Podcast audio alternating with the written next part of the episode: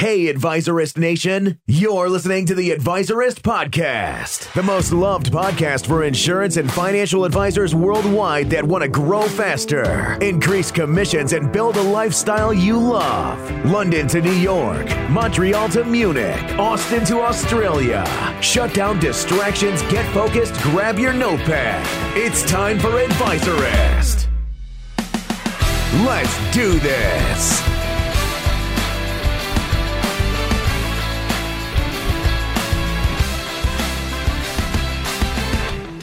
Hi, this is Jeremiah Desmarais, founder of Advisorist, and it gives me great pleasure and really it's an incredible honor to introduce to you one of the hosts of the Advisorist podcast, Michael Levin. Michael is not only a personal friend, but he's one of the most established ghostwriters in the nation and a New York Times best-selling author who's written, co-written, or ghostwritten over 550 books, hundreds of them in the financial services arena of which 18 are national bestsellers. Uh, there's you would be hard pressed to find somebody that hasn't been in more outlets than Michael. He's been on Shark Tank, the New York Times, the Wall Street Journal, Forbes, Politico, the LA Times, the Boston Globe, Writer's Digest, CBS News. I mean, the guy has even had his work optioned and made for film by Steven Soderbergh of Paramount, HBO, Disney, ABC, Frank Perry, and so many more. He ghost wrote for some of the biggest names in sports and business, including Dave Winfield, Pat Summerall, Howard Bragman, former Schwab CEO David Pottruck, marketing legend Jay Abraham, NBA star Doug Christie, and the list goes on and on and on. And as the host of All Eyes on You, Michael will bring his unique blend of insights and wisdom as it relates to using books to get to the level of your dreams that you've always desired. They are one of the most powerful introduction tools that financial advisors and insurance agents can use today. I know when I got my book written, oh my, did the doors open up. And so that's why I'm so excited to have Michael hosting All Eyes on You as part of the Advisorist Network. Michael, take it away, my friend. Hey, everybody. Thank you for coming on board today. And you're in for a treat. We're going to be speaking with one of the very top publicists, if not the top guy in the media world. His name is Joe Marich. He's the founder and president of Marich Media. And I want you to write this down. It's M A R I C H media.com. And he's been doing this for more than 20 years. He's been planning and executing national and international campaigns for book launches, consumer products, special events, fundraisers, and openings in the theater, art, fashion, television, and film industries. And he worked with Michael Crichton for 16 years until Michael Crichton passed away at a very young age in November 2008. Michael Crichton was class of 1966 at uh, Roslyn High School. That's because I was class of 76 at Roslyn High School. And Joe, there was a picture of Michael in the you know in, in his basketball regalia in a place of honor in the school because he was a basketball star there before he became a famous author. Bet you didn't know that. Which he hated, by the way. What did he hate? Basketball. Because he was, it was his least favorite thing. what was he? Six eight. He was very tall. Yeah, six eight or six nine. Oh, at any rate, before I had a New York Times best-selling book of my own, whenever I spoke, I'd say, "By the way, Michael Crichton and I went to the same high school, ten years apart, and between us, we have 16 international bestsellers and five blockbuster movies." That's funny. so uh, anyway, Joe, thank you for taking the time and coming on. So it's my pleasure to be here. So let's get right into it. The hardest thing for folks today is to get attention because there's just so much clutter. Everybody has a website. Everybody's got a media-friendly website. Everybody's got a got a social media feed. So the question is, when you work with people who are just coming into the into the limelight for the first time, how do you build out a campaign? How do you how do you get attention for them, and, and where do you start? Well, it's interesting because most people think you would start get their social media, you know, up and running and get a website and all those kind of things. Actually, my job starts even before that. And when I go speak to writers groups around the country, the first thing out of my mouth is before you even start your outline, you need to think about me. because at some point when the book is done, I'm going to have to pick up the phone or send emails out to producers and, and writers and editors about your book. And if there is no topic of interest to the media, you can write the best book in the world, but you're not going to get coverage no matter how good your social media is or how fancy your website is. So it's critical that when when writers are starting to write their book, in fact, in my book that I wrote, I use an example. There was a woman. I was at the Maui Writers Conference, and there were ten writers sit, sitting around.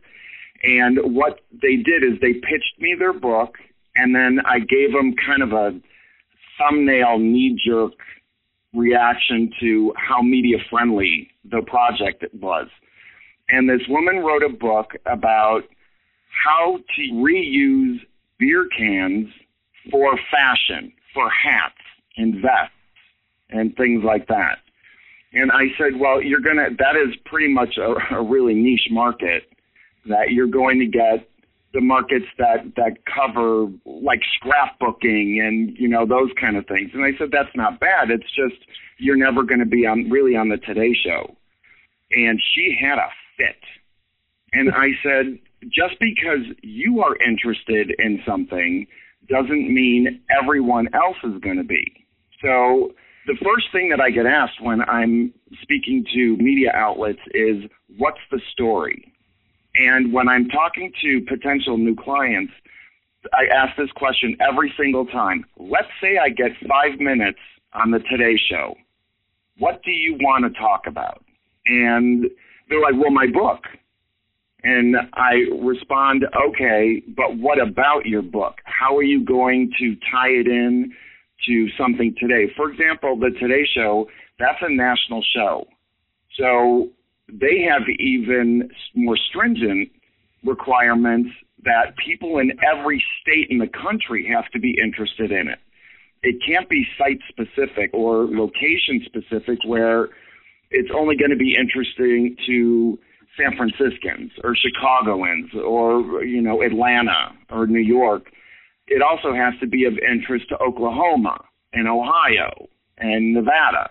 So coming up with what is the story media wise, not about the project, but media wise is the number one thing. And if you don't think about me before you start working on your outline, and any author that is listening to this, if they don't outline, don't even bother. An editor or publisher or media person within the first 30 pages can tell whether you've outlined your book or not. And if you haven't, they think it's going to end up a mess by the end because there's no structure to it.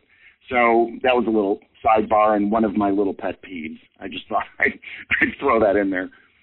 Let me just jump in for a second. First, a lot of the folks that we're talking to, maybe most, are not authors. Just because I'm a book guy and and you work with a lot of authors, a lot of these folks are business people. Many are in the financial services industry, so they're listening to this and saying, "Oh my gosh, I've never imagined that I could be on the Today Show. I would just love to be on, you know, I'd like to be on the local news here in Albany or here in Charleston." So the question is, how do you, or is it even possible to construct a story if you are a professional with a story to tell. How do you construct a story that would be attractive to a media outlet to put you on? The same rules basically apply. The only difference would be that it would have to have a local angle. But you still need to have this what information do you want to pass along to their viewers, listeners, readers? If it's a newspaper, you know, story that you're going after. And it also can't come across as being self-serving. So again, I, I go back to the it's kind of rule number one is what is the story? What exactly do you want people to know without it sounding like, well, Marich Media, we're the best PR firm in Los Angeles. If you want, you know, it can't be, it can't sound like an infomercial. And you can bury that. There's a way around that. But basically, what you want is you want really three major talking points.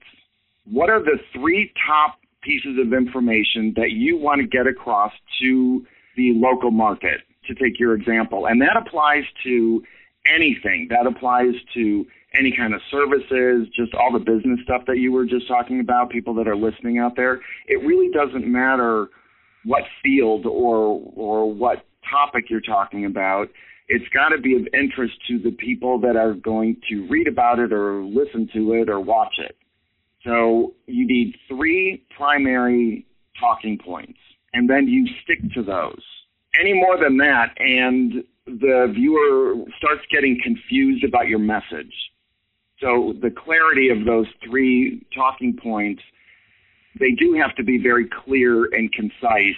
And then you allow whoever is interviewing you, you allow them to expand, you know, to ask you, can you can you explain that a little bit more? Can you go into more detail? And then they sort of take the reins after that. But if if you can come up with three major points as to why people need, you know, this information and what the information is, you're pretty much golden. Okay, I want to put you to the test. Let's say that you're working in a mid-sized city with a client who sells long-term care insurance, which is a complicated and expensive product. In the years past, there was sort of a taint about it because there were some unsavory companies that were selling it. And then one of the problems today is that the prices for it have gone up much more than anybody expected. So people got sort of sticker shock when they opened their, their bills and they saw how much it had gone up since the previous year.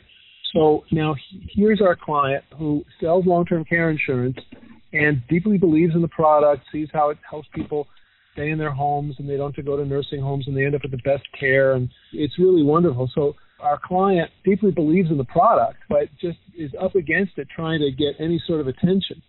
Is there any way that this person could get media attention? What would the three points be for that, that, that person? You separate yourself from the pack. I know there's been stories about unsavory other companies, you know, like ours. We are not them. We are known for X amount of years providing excellent service and no hassles and the money is yes it's going to cost you money but it's going to be worth it in the long run because if you don't have our insurance your loved ones are going to be put in a less than fantastic place to live out their final days. And so these are five things older people that are that need this sort of care here's five things that people need to think about. The media also loves lists. So if your loved one is about ready to go into long term care, these are five things that everyone needs to know. Number one, make sure their financial arrangements are all on the up and up and any legal documents that you need are there. Number two, shop around, look at different places, you know, that kind of thing. So you're providing a service to the viewer, listener, reader. That's what those lists are key. And it may not be on the nose for the company, but you're doing a nice thing and you're giving information that people need that, that is even ancillarily related to your product. I don't know if that made sense. Did I yeah, sort no, of go off the rails on that? No, no, no, that was perfect. Let's do one more. Divorce attorney specializes in working with husbands and fathers in a medium sized town. If that person came to you and could pay the freight, could you get the media? Absolutely. In Springfield, Illinois, studies have shown that the courts favor women 95% to 5% men. Our whole reason for being is to at least level the playing field we would at least like to get this to 50 50. So we are going to fight for you. Men typically get the short end of the stick when it comes to divorces. And times are changing right now, and the justice system is, is starting to change. In the past, no one's had your back. Even the courts didn't have your back. We now have your back. Men, if you are thinking you you know if your marriage is starting to fall apart and you think you're going to start divorce proceedings here are three major things that you need to do you need to separate your financials you need to make sure the house and the car is in one of your names and you know whatever it is i'm not a lawyer so i really i would have yeah. to talk to the client about that But that that's sort of the thing where you bring in some sort of factoid. You know, typically in years past, women are the ones that get supported by the by the legal system in a divorce. We are out to change that. Joe, you're so compelling. I, I was about to hire you. I'm if you call three two three nine five two seven three three nine, I'd be more than happy to talk to you. No, I didn't mean for PR. I meant for divorce. Oh. that I really can do. I am not a lawyer. just play one on TV. So I'm not. I mean, I could give you a third exercise, but I'm not going to. The the point is that I hope the listeners are are, are recognizing that they actually could be on local television, which is where their market is anyway for most of the folks who listen. They're sort of a geographical mm-hmm. bounding for most professionals. So you actually could be on the air on radio or television if you start to think first about what's my message and what are the three points that I would make and maybe what is the list of five things that you need to know or three three to five things that you need to know about this topic if you're facing this situation. Exactly. exactly. And the other the, the key to, to all of that is also not to get discouraged because if one sort of pitch doesn't work, you come up with another one and you pitch that. Anytime when you're dealing with any media, there's kind of a cycle of things that are of interest to them.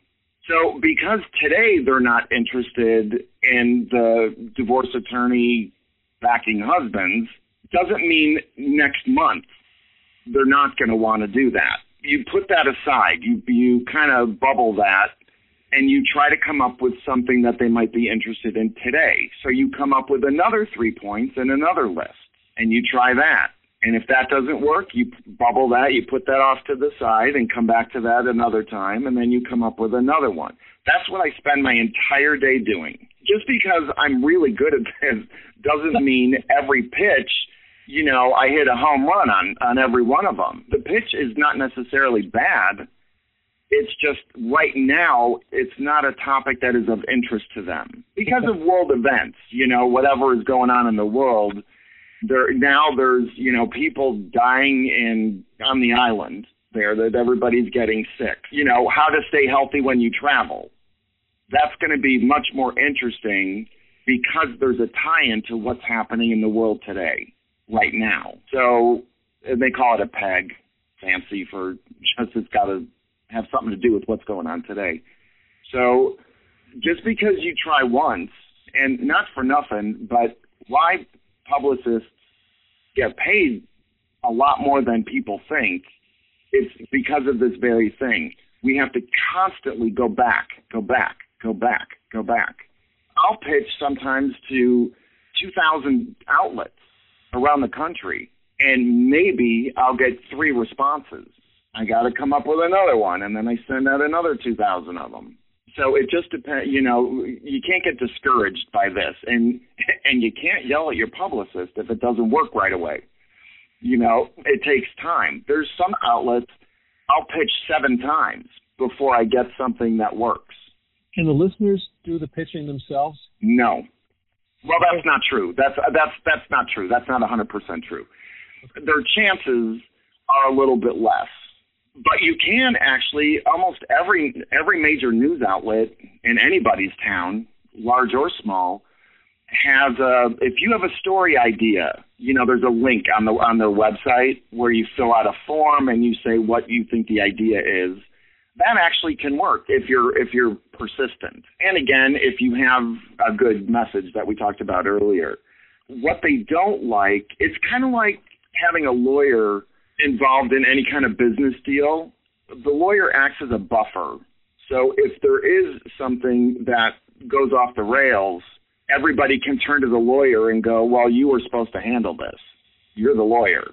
So what a publicist is, it's a way for the media people to, frankly, be honest.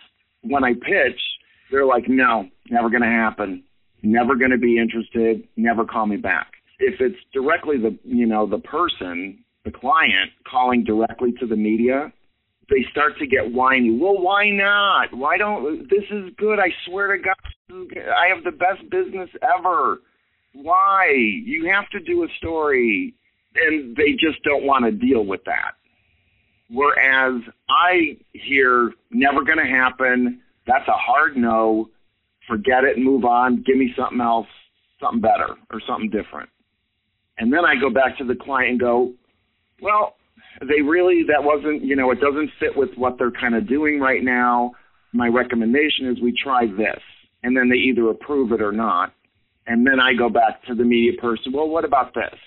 And they're like, all right, that's better, but still not it. You know, and we do this back and forth thing.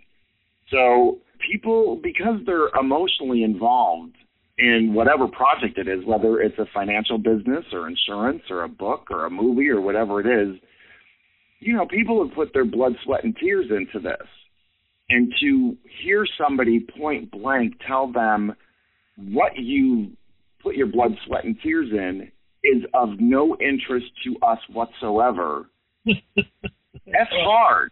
You know, that's a that's a that's a rough one. So they really do kind of prefer now, like I said, they all have, you know, most of them all have websites that you can send a picture and idea in and I highly recommend that because th- there's no confrontation. You know, they all say, if we're interested, we'll let you know. Otherwise, leave us alone. And fair enough. You know, if your if your thing is good enough, they'll go, hey, I'm interested in this, and then they will contact you, and then you go back and forth.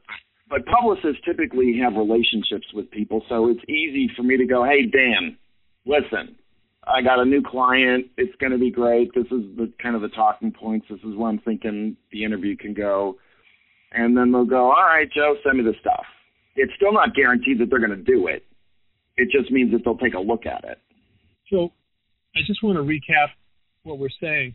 And that is that first, if you're a professional, and I think this is probably even easier if you're not in a New York or a Los Angeles, that in your community, it is possible to get radio, TV coverage, newspaper, magazine coverage, to the extent there's still newspapers in your town.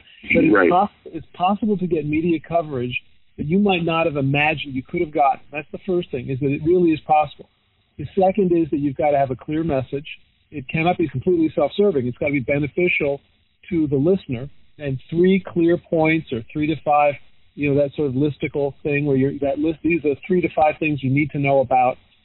And then if you've got that then rather than you doing it yourself if you want national media you hire joe.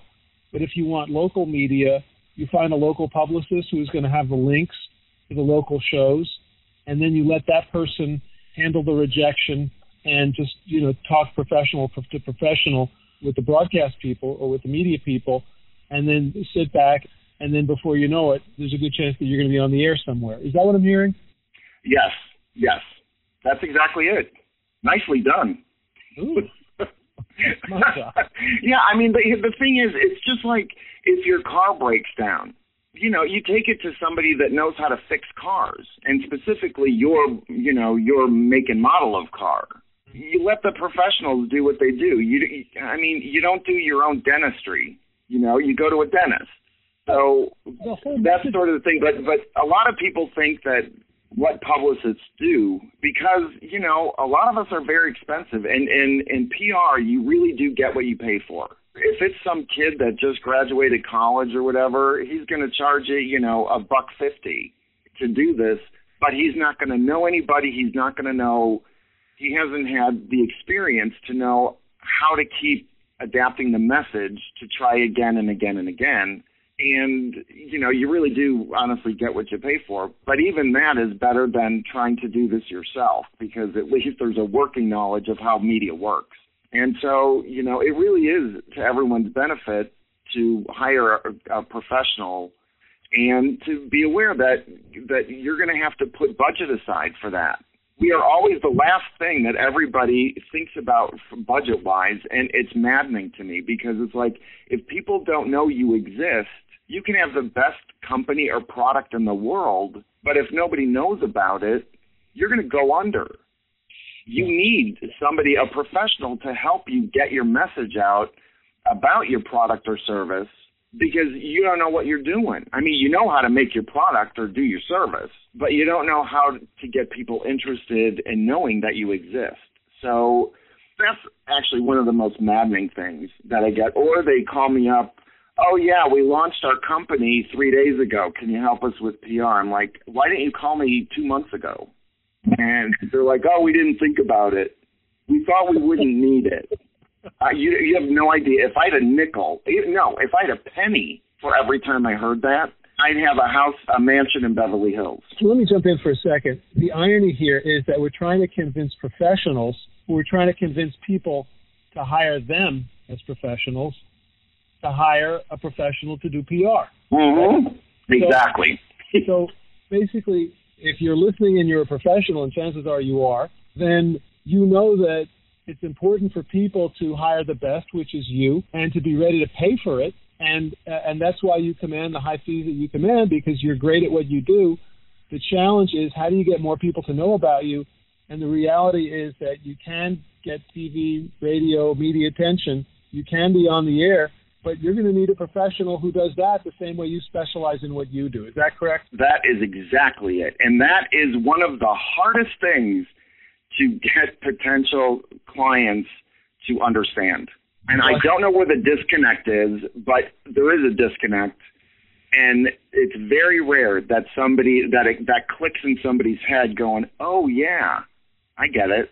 It's really difficult. My brother-in-law started off his career working for Young and Rubicam, and in advertising. And people came up to him and said, "Oh, so you write the captions that go under the pictures in the ads?" For whatever reason, people people have a real hard time understanding exactly what marketers and advertisers do in our society. Mm-hmm. Maybe Mad Men changed that. Maybe now people get it, but I don't know. So who's who's the ideal client for you? Who do you who do you like to work with, and and how do you serve them? What do you do for for those folks?